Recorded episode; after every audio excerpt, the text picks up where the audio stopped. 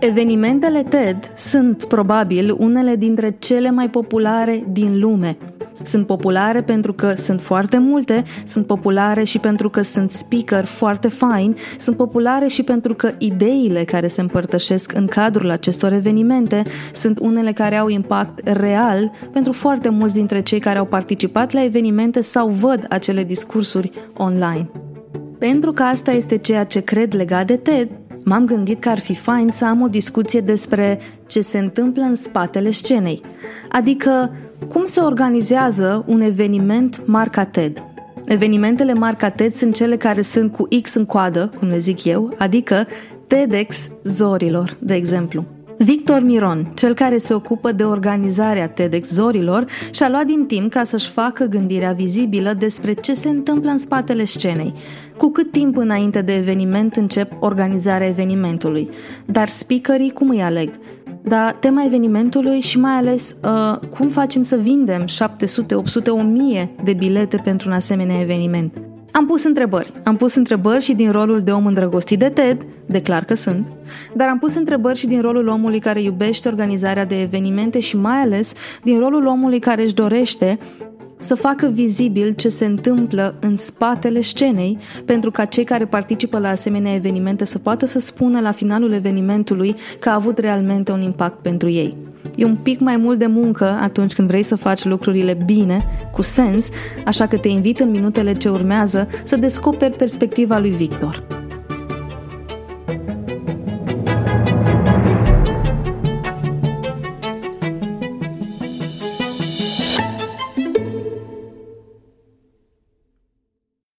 Bine ai venit în Thinking Made Visible, Victor! Îți mulțumesc tare mult că ți-ai făcut timpul exact în săptămânile dinainte de eveniment, în care probabil sunt un miliard de lucruri de făcut, să discutăm despre exact asta, TEDx Zorilor.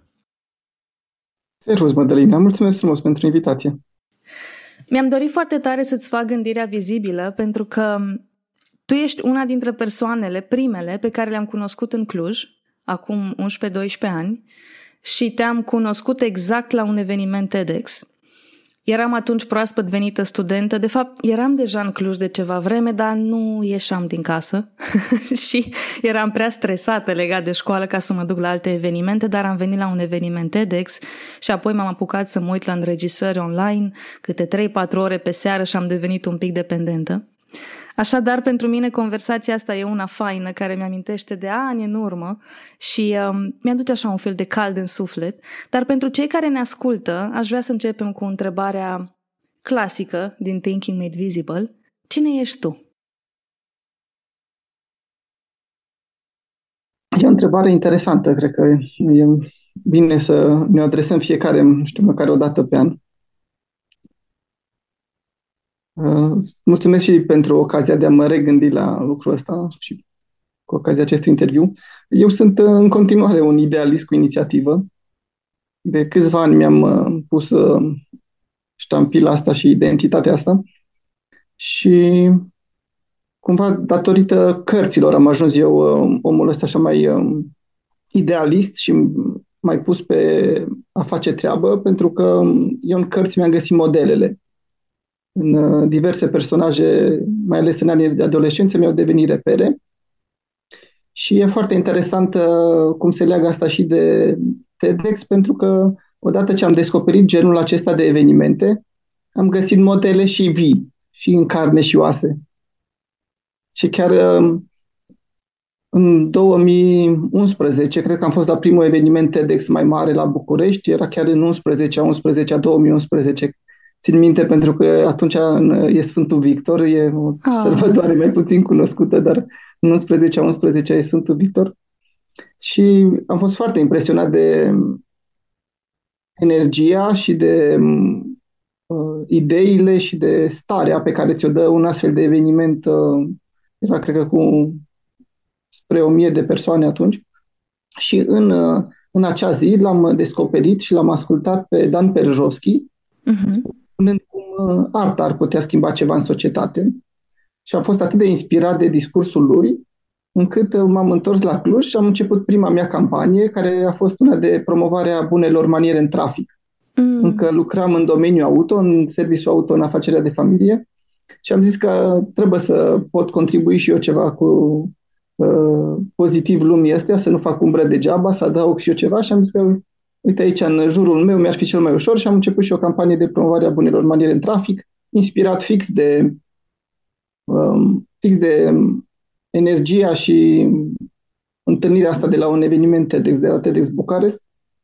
Și cumva de atunci, văzând că mie, pe mine m-a influențat atât de tare un astfel de eveniment, uh, m-am gândit că ar fi foarte, foarte mișto la un moment dat să mă implic și eu în astfel de evenimente, dar eram foarte, foarte uh, atașat și uh, prins în, uh, în afacerea de familie, așa că în uh, ocazia venită abia, sau am fost deschis la o ocazie de genul ăsta abia în 2017, când am fost uh, inițial cooptat în echipa TEDx Cluj, unde am uh, or, ajutat să organizez mai multe evenimente, trei mari și încă câteva mai mici saloane.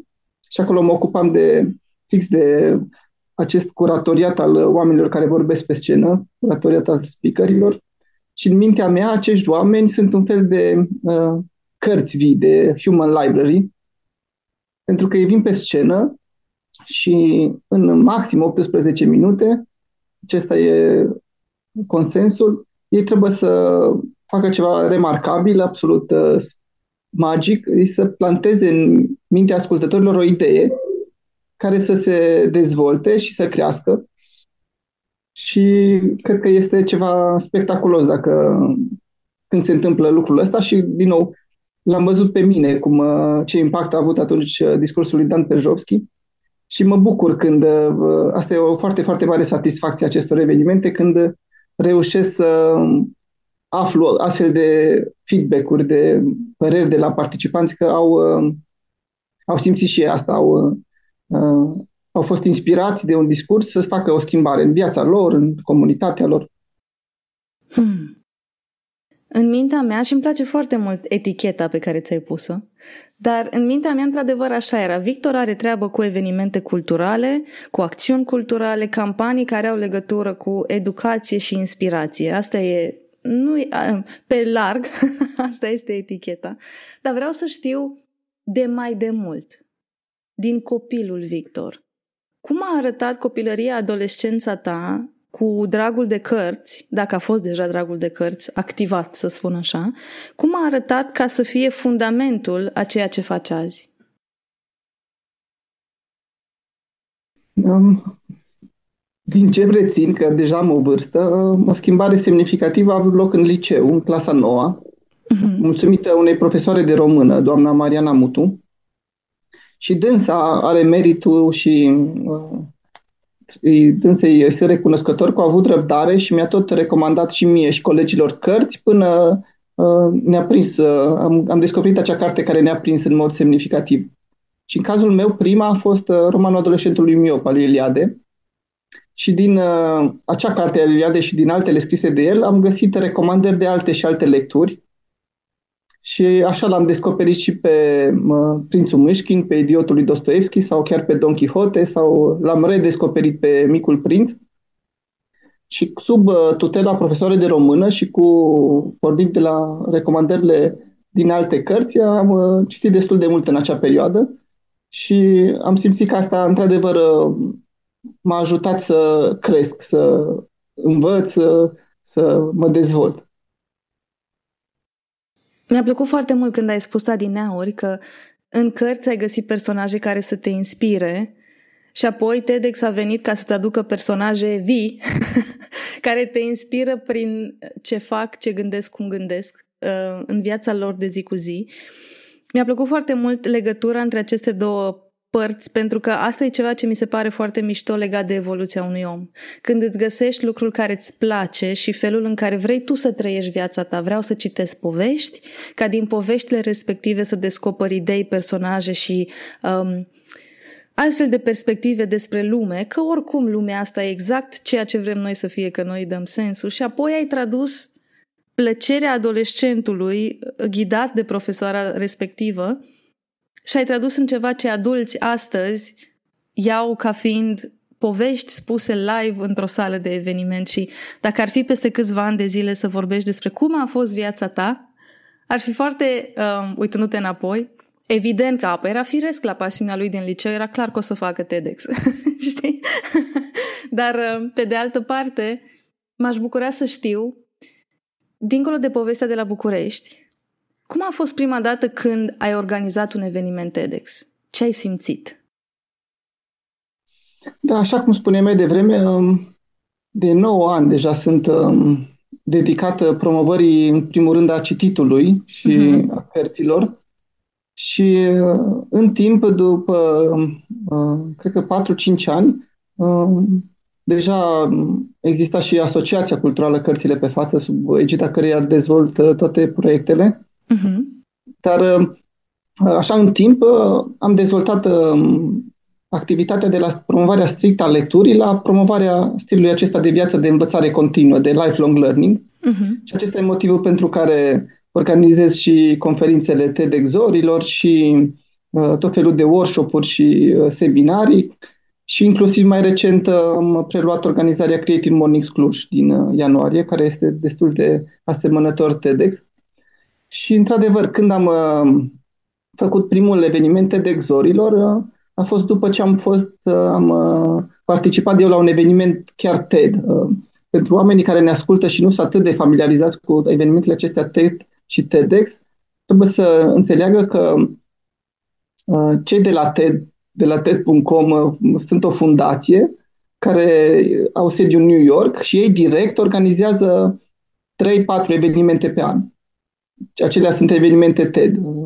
TED, TED Global, TED Women, TEDMED, însă uh, în 2009 ei au deschis uh, către public, au început să ofere licențe gratuite celor care voiau să organizeze astfel de evenimente, voluntar benevol, și acum sunt peste 3000 de echipe care organizează TEDx în toată lumea și tot cei cu X, TEDx este un eveniment sub licența TED. Ei, și ca să poți să faci un eveniment TEDx cu peste 100 de participanți, um, ai nevoie să mergi la un uh, eveniment TED, unde primești un workshop din partea uh, celor de la TED. Și așa am fost și eu în uh, Edinburgh, la TED Summit în 2019. Și acolo acest eveniment uh, ține o săptămână, are un uh, preț de participare cu totul uh, altul față de ce eveniment, cât costă evenimentele TEDx. Uh, eu am plătit pentru cu reducere de 50% de organizare de organizator de TEDx, am primit plătit 3.000 de dolari pentru participare wow. la TED Summit, da. Dar a ținut o săptămână, au fost uh, foarte, foarte multe vedete TED, uh, speakeri uh, TED care au, s-au reîntors la TED să, să țină un nou discurs și uh, am fost foarte, foarte impresionat de modul în care organizau ei evenimentele și cumva acela este uh, etalonul spre care aș vrea să ajungem și noi cu TEDx-orilor cândva. Au fost lucruri uh, cu adevărat impresionante acolo. De exemplu, în fiecare dimineață primeai un e-mail personalizat cu ce activități ai tu, pentru că și acolo sesiunile de discursuri nu erau mai mult de două pe zi, adică nu, nu, nu stăteai mai mult de jumătate de zi în sală să ascult discursuri, mai erau și multe workshop-uri, excursii, uh, adventures se numesc la TED și aveai programul zilei uh, primit, dar mai mult, în fiecare dimineață, în acel uh, newsletter personalizat al tău, primeai și o poză cu tine din ziua precedentă. Oh, wow! Da, avea un sistem de uh, name inteligente, aveau niște uh, lucruri care pentru noi uh, păreau foarte uh, ieșite din comun, așa uh, deosebite. Și fotografii uh, aveau niște aparate, așa le ziceam ninja, nu auzeai nimic când uh, declanșau, când apăsau pe buton.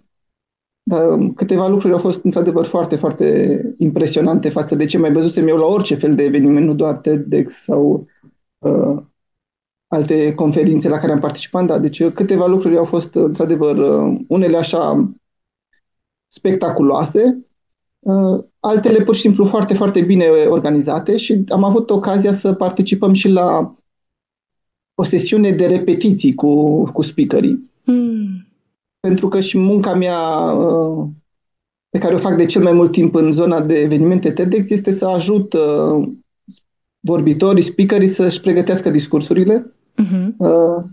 Și am, uh, mi-a plăcut foarte mult că acolo am putut participa așa la o sesiune de repetiție chiar cu curatorii principali de la TED și să văd cum dau ei feedback și cum ajută vorbitorul și da, a fost uh, foarte, foarte util.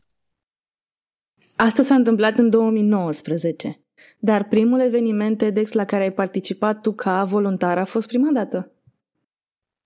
Uh, am, prima dată am mers ca participantă și la multe evenimente uh, și la Cluj și la București. La Cluj am fost și la TEDx Cluj și la TEDx Eroilor. Au fost și două ediții de TEDx UBB. Există o licență între mm. asta de universitate. Da, da, da. La București am fost foarte multe la, ca participantă, de exemplu, la Viena. Merg des pentru că TEDx Viena, în mod uh, special, este organizat de un român. Oh, ce frumos! Da, și fac o treabă foarte, foarte bună la TEDx Viena. Și în momentul în care tu ai intrat în echipa, ca asta vreau să descoper, cum a fost după ce te-a luat virusul, că realist vorbind și eu nu glumesc când zic că m-a apucat virusul și stăteam și mă uitam la videouri TED ore în șir, pentru că efectiv curgeau dintr-una într-alta. Um, așa ai și făcut. E, e foarte bine construit acel concept și te face efectiv să stai și să uh, navighezi subiecte și găsești despre orice. Dar după ce te-a lovit acest virus, ai zis ok, le-am văzut, am experimentat, e fain din sală să mă uit spre scenă. Dar vreau să știu experiența primului moment în care ai fost în spatele scenei. Cum s-a simțit să fii parte din echipa care organizează un TEDx pentru prima dată? Este cu totul special. Mi-aduce aminte de Micu Prinț, pentru că acolo, uh, la un moment dat, Micu Prinț întreabă ceea ce e la efemer. Și acum, dacă m-ar întreba pe mine ce înseamnă efemer, aș zice probabil că un eveniment pe care îl organizezi. Ah. Foarte multă, multă muncă înainte, mai ales în săptămânile dinainte, de mm-hmm. două, trei, patru săptămâni. Uh, la prima mea part- când am fost prima dată în echipă la TEDx Cluj, am intrat în echipă cu 5 săptămâni înainte de eveniment și au fost 5 săptămâni foarte, foarte intense atunci, dar mi-aduc aminte de ele cu plăcere pentru că uh, oamenii care au venit pe scenă și au vorbit uh, au ținut discursuri foarte bune uh, și feedback-ul sigur că a fost uh, mișto. Uh, e foarte multă adrenalină în organizarea de evenimente care aproape poate să dea dependență, că e un, așa un oraș, un, uh,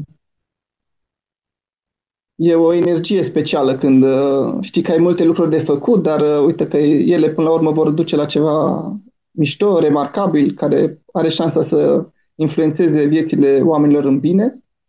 Și da, atunci la, la prima ediție a fost, uh, țin minte că a fost foarte, foarte greu, dar și foarte mișto. Și au apărut tot felul de lucruri speciale neașteptate, Cred că la prima ediție l-am avut uh, moderator pe Yves cel Naiv. Pentru cei care nu știu, Yves cel Naiv e un uh, poet, scriitor anonim și nu se, nu, nimeni nu, adică nu, nu e cunoscută uh, fața public și ca să nu se arate pe scenă, se auzea doar vocea lui și am avut pe scenă pe Mimo poetul. Oh.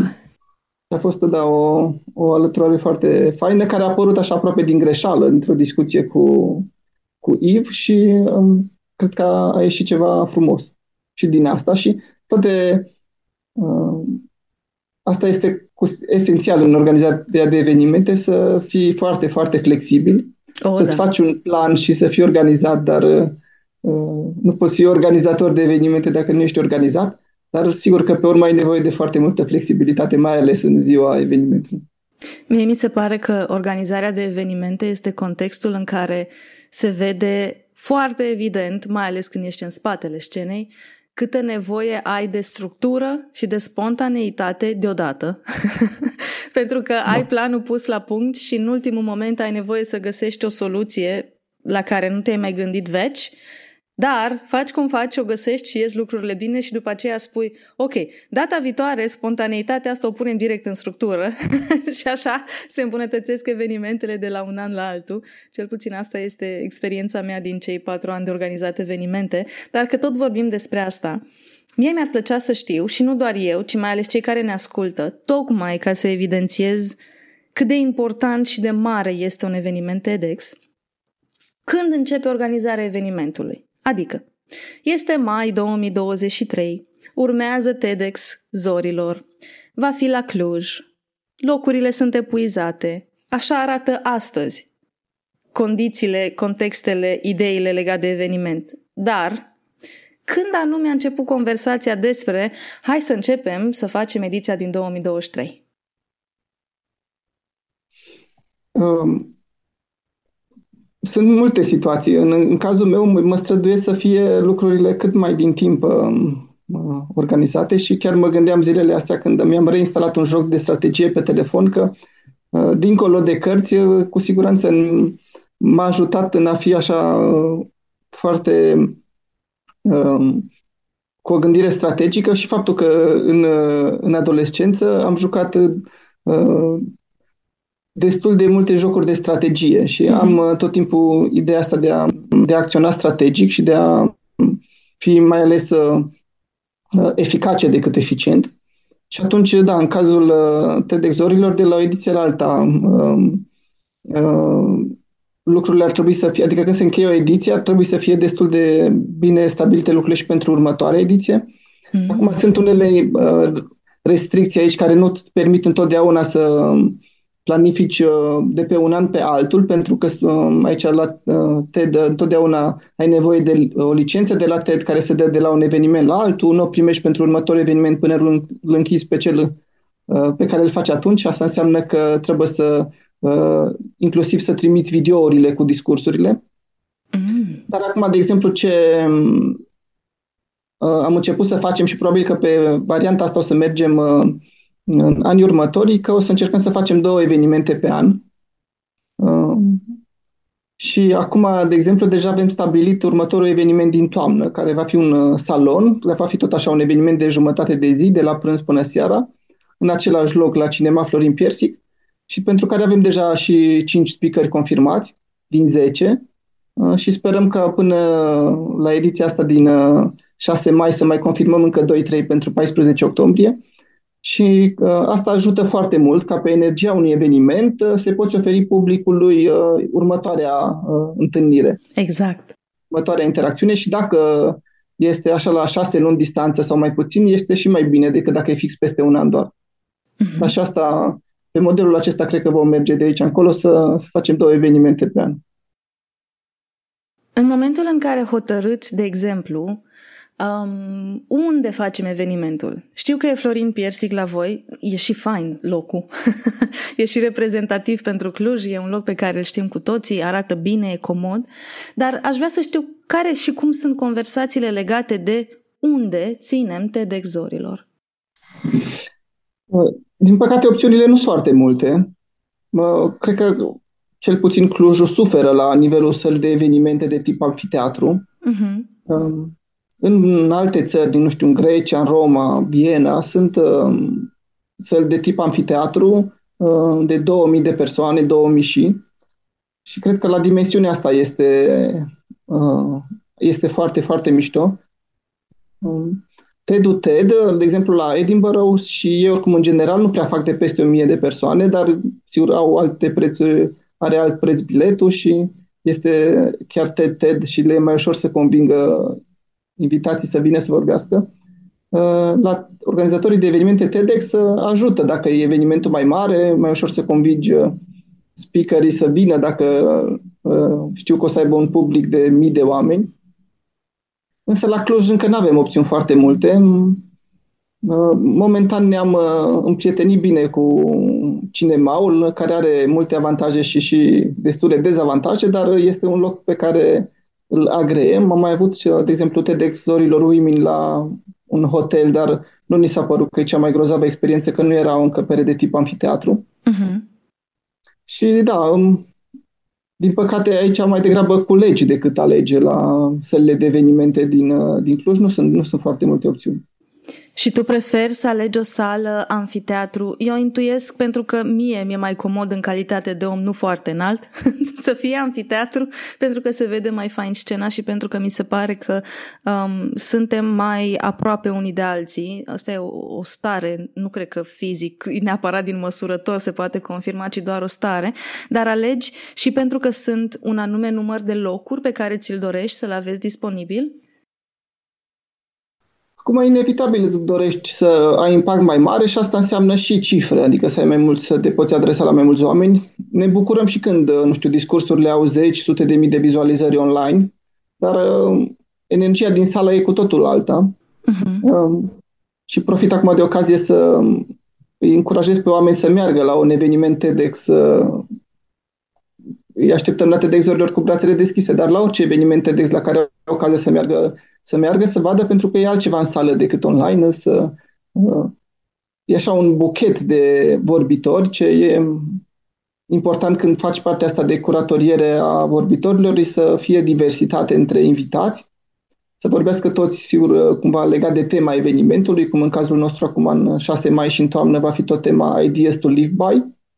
Și există și partea asta de performance, cineva cântă sau dansează sau se întâmplă ceva care să pună în mișcare energia publicului și e cu totul special în sală față de online. E foarte bine că există și online, pentru că așa le putem vedea de oriunde din lume, dar dacă ești, ai ocazia să mergi în sală, e cu atât mai mișto. Și pentru noi e cu atât mai mișto cu cât aveți voi să-l mai mari ca să mai prindem bilete, pentru că și în cazul acestui eveniment, din câte știu, în acest moment în care înregistrăm noi este sold out sau mai sunt gen 10 bilete, cred că nici atât. Uh, m-a întrebat cineva din Sibiu dacă știu ceva despre eveniment, că vine în, weekend, uh, vine în perioada respectivă în Cluj și ar vrea să meargă și la eveniment. Și am zis, eu zic să le scrii că mie mi se pare că e uh, sold out. Și mă gândeam ce fain ar fi dacă ar fi 600 de locuri sau dacă ar fi 800 de locuri. Ți-ar plăcea să faci un eveniment atât de mare în Cluj? Um, aici la Florin Piersic sala este 720 de locuri um, și am făcut um, la TEDx Women din, uh, uh, din hotel a fost cu 1000 de persoane în 2019. Oh, wow. Da. Ultima mea colaborare cu TEDx Cluj, cred că a fost cel mai mare TEDx din țară de până acum, cu 2200 de persoane la a fost la BT Arena, la sala polivalentă. Hmm.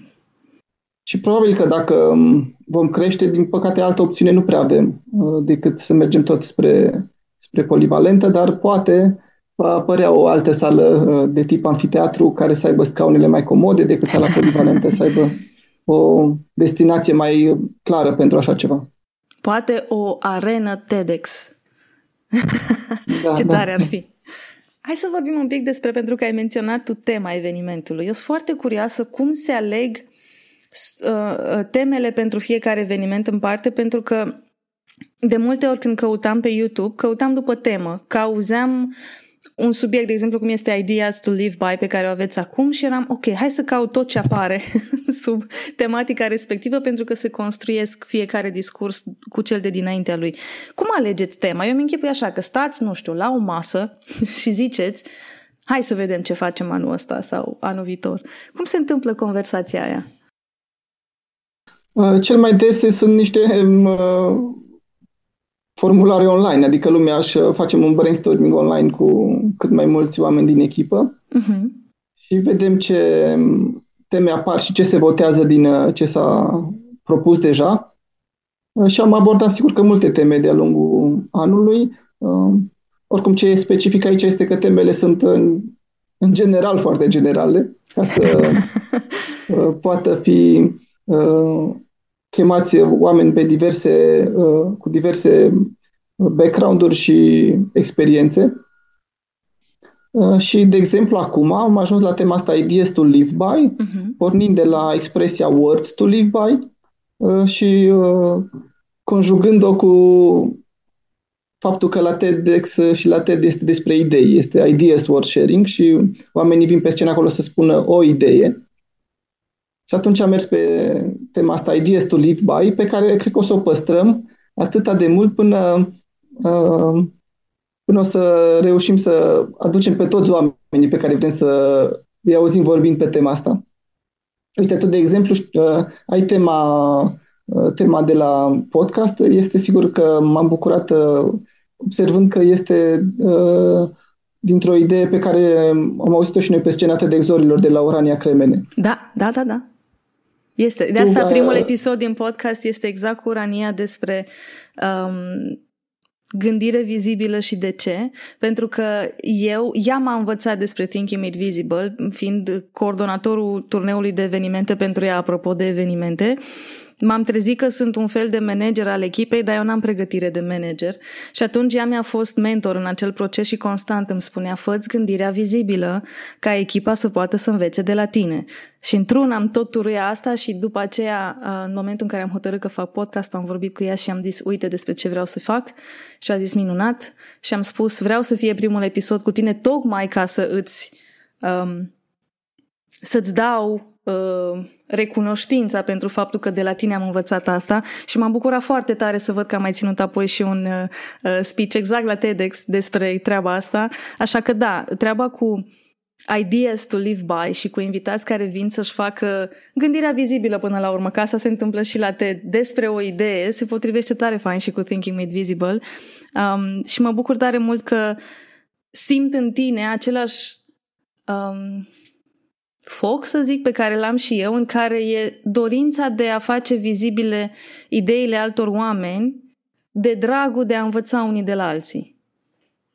Dar tu te-ai gândit să schimbi tema la un moment dat, să fie pe un sezon o temă sau mai ai și tu multe de explorat în jurul acestei teme? Mai sunt, mai sunt, mai sunt multe de explorat, se mai întâmplă lucruri în spate pe care încă nu le-am comunicat, um, dar la fel ca voi, de la an la an și chiar de la sezon la sezon, în sensul că se împarte uh, în sensul uh, luăm vacanță în august, deci avem sezonul de primăvară și sezonul de toamnă, învățăm din fiecare sezon în parte și cizelăm idei, um, dar la fel ca și la voi este despre a căuta constant oameni a căror gândire, foarte important, să simt că poate să aibă impact pentru cei care ascultă. Deci, dincolo de curiozitățile mele personale, este foarte mult despre și pentru ascultători, așa cum bănuiesc că este și la TEDx-orilor. Și m-aș bucura să vorbim și despre Ok, am ales Ideas to Live By. Am ales tema în funcție de oamenii pe care vrem pe scenă sau invers? Alegem oamenii în funcție de tema pe care am ales-o. Cum faceți voi?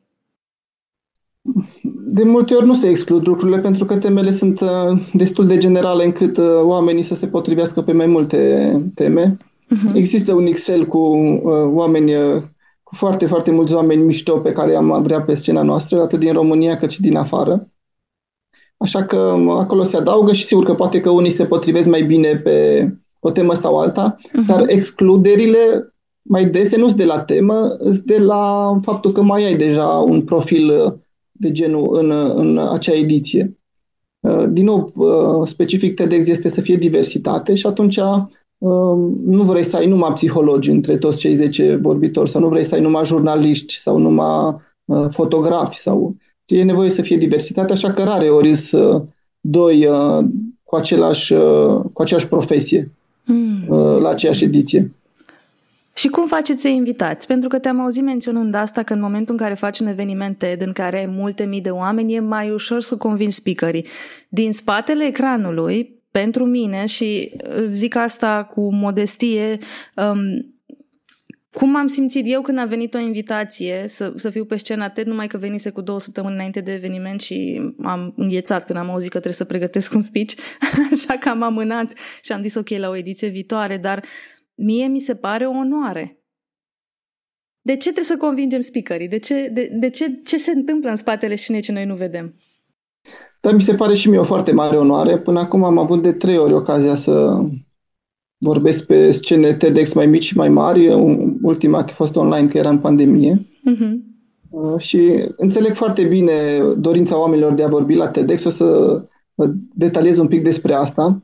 Uh, uite, pe măsură ce se apropie evenimentul, aproape zilnic uh, ne scrie cineva că vrea să vorbească. Mm. Și eu înțeleg asta, o, mi se pare ceva ce și eu îmi doresc să, să fiu invitat la un astfel de eveniment să vorbesc, e onoare, nu știu, ca atunci când uh, citești mult și la un moment dat uh, îți dorești și tu să scrii, să publici tu o carte și exact. să devii de la uh, spectator la cel care creează, care, uh, pe care îl urmăresc alții.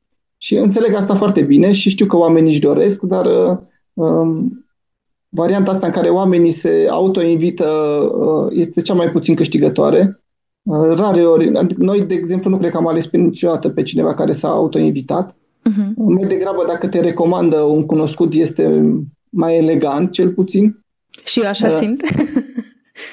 Și uh, noi avem făcut, am pus, adică ne scriu atât de mulți oameni încât am făcut un proces prin care îi provocăm să că ne trimită cei care vor să vorbească, să ne trimită un video de un minut cu ideea pe care vor să o susțină.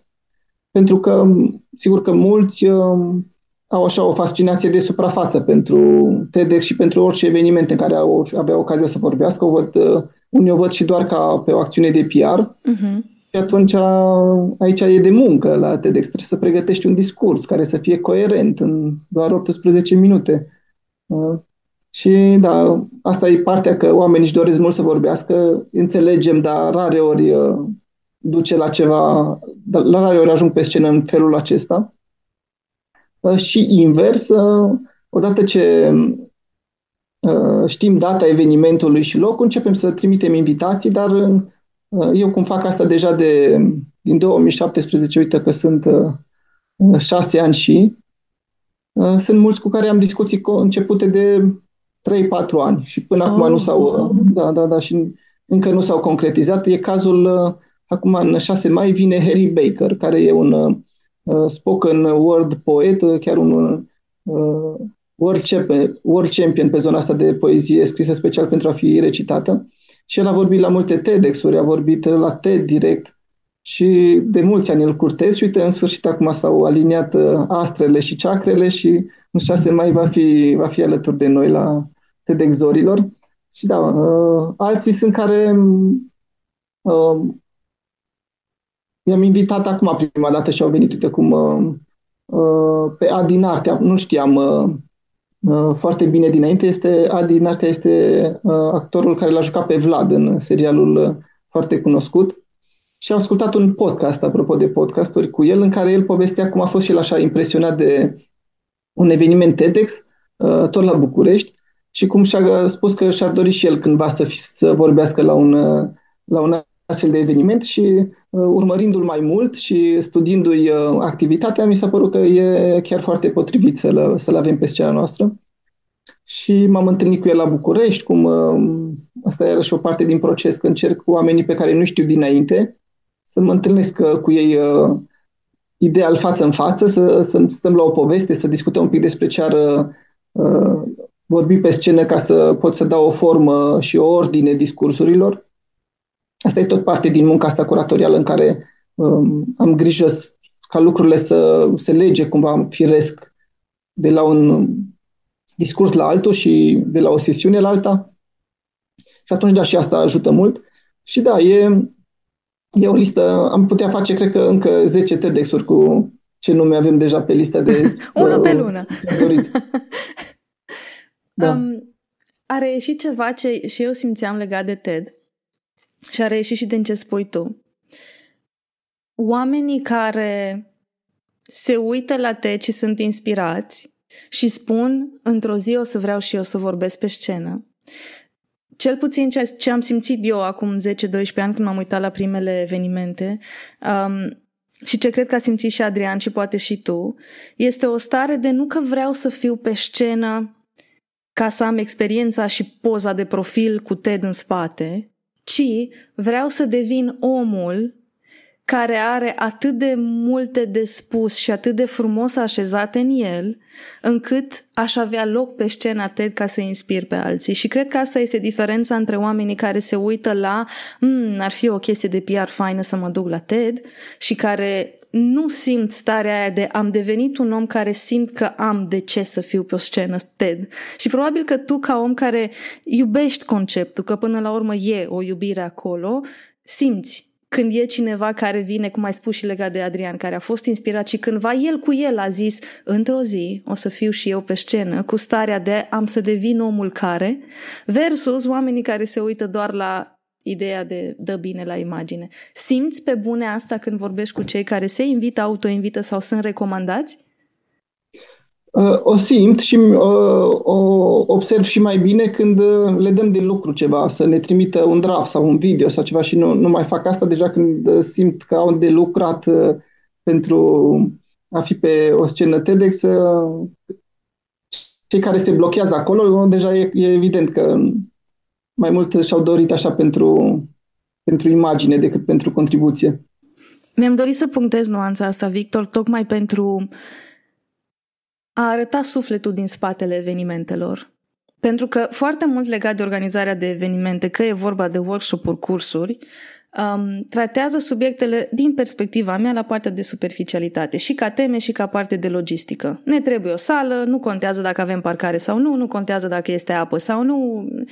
Superficialitatea asta, care din afara evenimentului um, n-are cum să fie văzută și simțită și de asta mi-am dorit să punctez nuanța asta. Când ești organizator de evenimente și iubești evenimentul pe care îl creezi, fie el și nu de două ore, simți oamenii care vin spre tine de la participanți, la speaker, la parteneri, pe care îi vrei alături și pe care nu, deși strategic ar merita să-l ai pe cutare nume, care are mulți follower pe social media și ar fi promovare pentru TEDx-orilor, dar nu, sufletul tău zice, Mm-mm, nu că nu simt și e suficient și mi-am dorit să punctez nuanța asta, dar mai vreau să mai punctez și partea de promovare și marketare a evenimentului.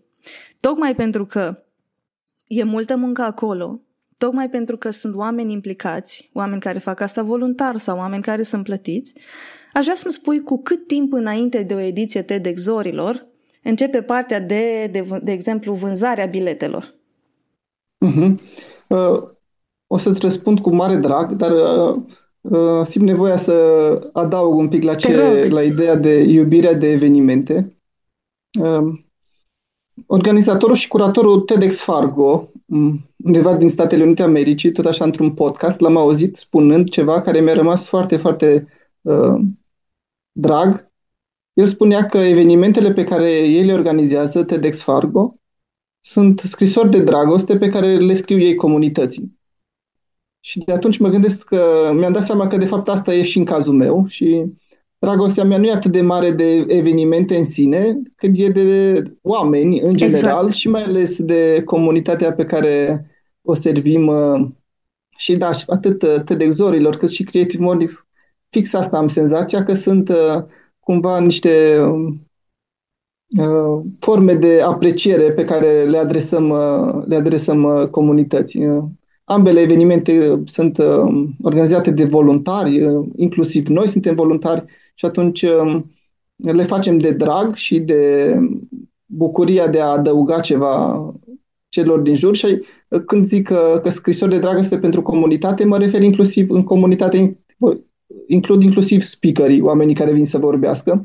Și atunci asigur că de ei uh, avem cel mai mare grijă când vin în vizită, pentru că ei, ei de fapt oferă mai departe publicului ceva, uh, cel mai direct și ne străduim să fie o experiență mișto, uh, de creștere, relevantă pentru toți uh, cei care, care vin la eveniment, fie că sunt voluntari, fie că sunt participanți, fie că sunt uh, speakerii. Îți mulțumesc pentru completarea asta. Scrisori de dragoste pentru comunitate e ceva care um, se potrivește bine cu felul în care îmi pare că trăiești tu dragul de cultură.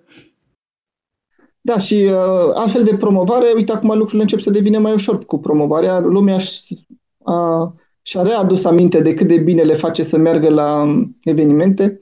Aseară am fost la teatru și la Chirița în concert și din nou și acolo publicul a fost uh, foarte, foarte bucuros și a trăit experiența foarte viu și mi-a plăcut mult de, de cum a reacționat publicul și lumea începe să-și uh, uh să-și reia obiceiul de a-și cumpăra din timp bilete la evenimente, pentru că se termină, la un moment dat își dau seama că nu mai sunt și uh, preferă atunci să-și le ia mai din timp.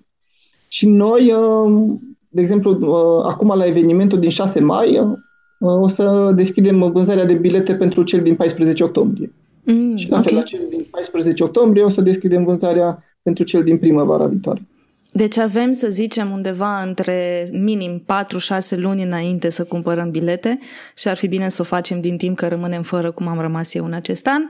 Um, dar, de ce am vrut să punctez nuanța asta este pentru că TEDx este un brand. TED este un brand, orice TEDx devine brand. Adică conceptul este gândit de cei de la TED, culorile, brandingul, uh, fontul, decorul de pe scenă este deja creat și totuși aveți nevoie de jumătate de an ca să promovați evenimentul. Și punctez această nuanță pentru aceia care consideră că două luni de promovare a unui eveniment este suficient doar pentru că pare să fie o idee Păi, e o idee bună, clar în două luni o să se umple sala. Și aș vrea să aud și perspectiva ta legat de asta. Știi și tu și ai văzut de-a lungul anilor că au apărut uh, pe aici colo evenimente care încearcă să replice sistemul sau conversațiile de la TED, respectiv TEDx. Um, dar din perspectiva mea, tocmai pentru că nu exista acea iubire de eveniment și gândirea de vreau pe bune să fie de bine pentru oameni, ci mai degrabă vreau să fac bani din asta, n-a, n-a rezistat. Care consider tu că este... Mm, Știi cum este elementul X în Powerpuff Girls în care, care face diferența pentru ca aceste TEDx zorilor să reziste în timp? Da, e o întrebare foarte bună. Cu siguranță sunt uh, un cumul de factori, uh, dar cred că um, ajută și că, um, în primul rând, că nu ne lăsăm noi și că avem încăpățânarea de a continua să le facem. Uh, a fost o, o perioadă foarte complicată în pandemie, când uh, nu știam dacă pregăteam evenimentele hibride și nu știam dacă vor fi doar online sau vom putea avea și public în sală, 30%, 50%. Și a fost o perioadă foarte complicată. Dar uite că a trecut și acum e ușor să continuăm. Uh, de asta lucrurile încep să le planificăm și pentru toamnă și pentru primăvara următoare, pentru că vedem că publicul gustă, își dorește și oamenii își doresc să, uh, cei pe care invităm să vorbească, majoritatea ne răspund pozitiv sau ne spun nu, de data asta e la următoarea ediție. Și atunci dacă vedem uh, răspunsul acesta pozitiv din partea comunității, este ușor să ne dorim să continuăm. Deci Uite, practic acum, de din exemplu, nou dragul de oameni, asta aud. Dragul da, și, și reacția lor, da. Adică în, dacă am fi așa numai noi îndrăgostiți de comunitate, dar comunitatea nu ne-ar dori, uh, probabil că ne-am lăsat. Dar uite, acum și pentru, am avut un col de voluntari și avem nevoie de 20 de voluntari și s-au înscris aproape 100 și uh, am vrea să-i primim pe toți, dar nu putem pentru că nu o să fie o experiență relevantă nici pentru ei dacă sunt 100 în loc de 20. Uh-huh. Mhm. Și atunci încercăm să-i uh, angrenăm în alte proiecte pe care le facem și Uh, uite, de exemplu, la Creative Mornings și acolo uh, uh, lucrăm și cu voluntari, uh, pe lângă faptul că toată echipa e, suntem voluntari, dar lucrăm și cu voluntari așa punctual de la o ediție la alta și acolo, fiind un eveniment de în jur de 100 de persoane, de obicei, uh, e suficient să deschidem înregistrarea lunia, în condițiile în care evenimentul e vinerea și e cu intrare liberă. Acolo mergem pe modelul ăsta în care deschidem înregistrarea lunia, uh, nu deschidem mai repede, chiar dacă avem planificate următoarele patru ediții, pentru că oamenii își mai schimbă programul și mai ales dacă e un eveniment cu intrare liberă, mai ușor să renunțe la participarea lui. Și atunci deschide fix doar în, în săptămâna respectivă și, um, da, de obicei în prima zi devine, se ocupă locurile și uh, la, cred că la un eveniment de genul acesta de 100 de persoane, cel puțin în cazul Creative Mornings Cluj, pare să funcționeze bine E sigur că e anunțat din timp și oamenii își uh, notează în agenda, dar în, uh, în uh, ziua respectivă se ocupă 100 de locuri. La TEDx aici cu 700 și, dar din, din toamnă am început să, să vindem biletele și acum mai sunt foarte puține. Ca să închidem episodul, pe lângă invitația pentru cei care ne ascultă să descopere TED, TEDx, TEDx Zorilor sau orice eveniment care este aproape de ei, mi-ar plăcea să profit de mintea ta și de pasiunea ta pentru TED și să recomandăm celor care ne ascultă trei um, discursuri TED care ți-au plăcut ție cel mai mult din toate și bănuiesc mii pe care le-ai văzut, ascultat, experimentat. Găsim trei? O, sigur. Um, mai fac o mică, mică introducere la cele trei. Te rog. Um, în mintea mea, aceste discursuri TED se leagă uh, foarte, foarte bine de cărți uh, și prin faptul că mulți dintre oamenii care au vorbit la TED sau TEDx au și câte o carte pe tema respectivă. Uneori au uh, scris cartea după care au vorbit la TED TEDx, dar s-a întâmplat și invers, că au vorbit la TED TEDx pe un subiect și pe urmă l-au dezvoltat într-o carte. Dar oricum, dacă găsești o idee într-un astfel de discurs care se pare interesantă, sigur o să găsești multe, multe alte cărți unde să aprofundezi. Deci, din punctul ăsta de vedere, discursurile sunt ca un fel de trailer extins al unei cărți sau al unui domeniu. Și așa sunt foarte multe uh, discursuri uh, faine, e greu să mă limitez la trei ca și în cazul cărților, dar uh, totuși nu o să evit subiectul, uh, însă o să mai fac o extra recomandare, cartea TED Talks a lui Chris Anderson, unde uh-huh. sunt uh, câteva zeci de uh, discursuri TED menționate.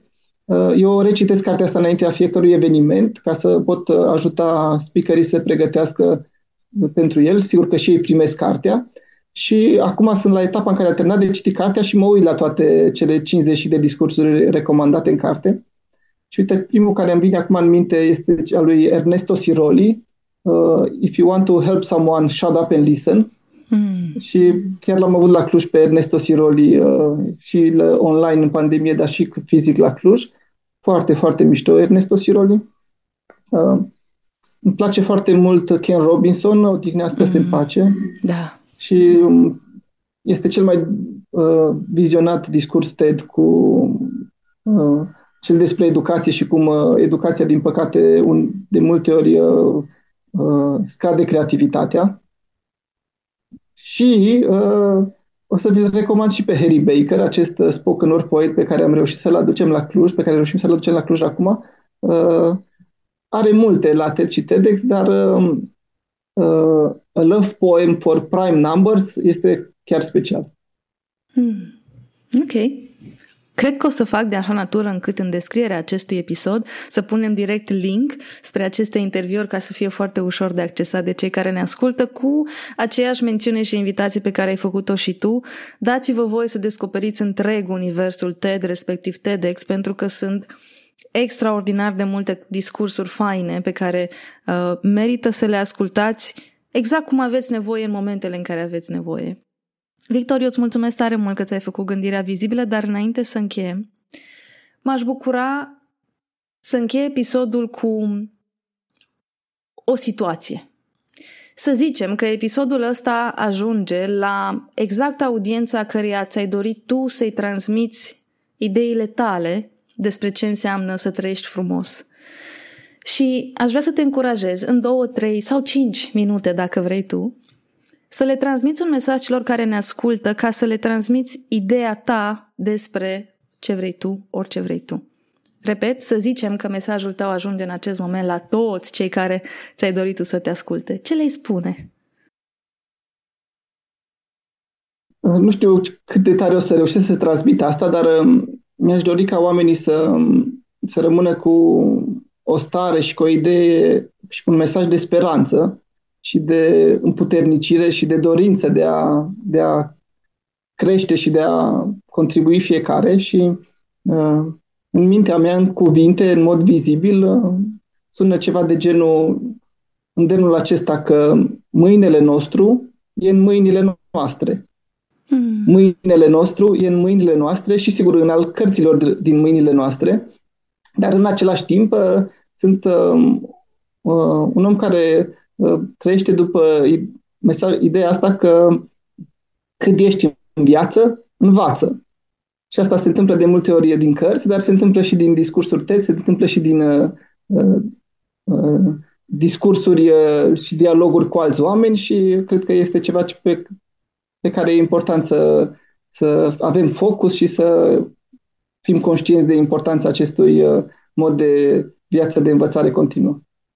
Îți mulțumesc tare mult și abia aștept să mai facem un episod în care să vorbim despre celelalte proiecte în care dragostea ta pentru cultură și cărți se vede foarte des, foarte apăsat în online, în offline, dar într-un episod viitor.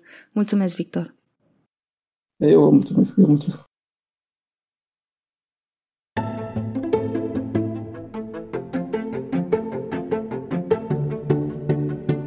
Aș fi încheiat episodul cu o invitație către tine la TEDx Zorilor, doar că sunt epuizate toate locurile și evenimentul se întâmplă în doar câteva zile, așa că s-ar putea să fie prea din scurt.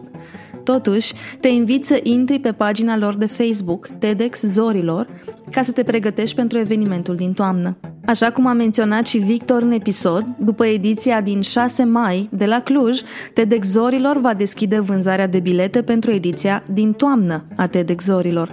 Așa că nu amâna, dacă ți-a plăcut această conversație, să te conectezi fie cu Victor, online, fie direct cu TEDx Zorilor. Eu mă bucur de fiecare dată când aflu că se mai organizează câte un TEDx la noi în țară, în diferite orașe, pentru că îmi dau seama că ceea ce a început pentru mine acum foarte mulți ani cu un eveniment pe care îl urmăream doar pe YouTube și căutam mereu speaker și subiecte, devine prezent la noi în țară, iar dragul meu de conversații cu sens se împlinește foarte fain în cadrul unui eveniment TEDx.